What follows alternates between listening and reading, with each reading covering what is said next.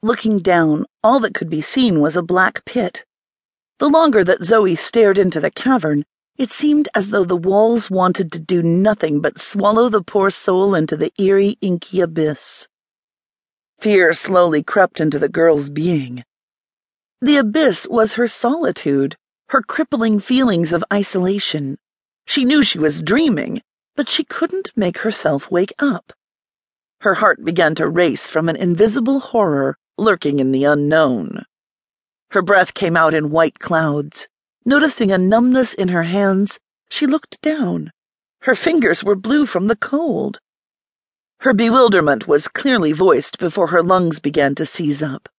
The abrasive sounds of her coughing echoed loudly against the gray stone. Her lungs burned and her eyes watered.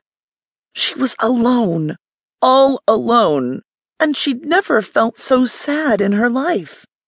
She curled in a ball until she noticed movement beyond.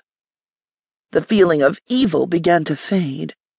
Through her tears, she saw a figure slowly walk towards her, a figure wearing a mask of beauty, but composed of whirring parts and mechanical noises. She tried to scream to scare the figure away. She'd gotten comfortable in her loneliness, and company would just complicate things. But no noise could escape past her throat. Limping, the figure walked closer.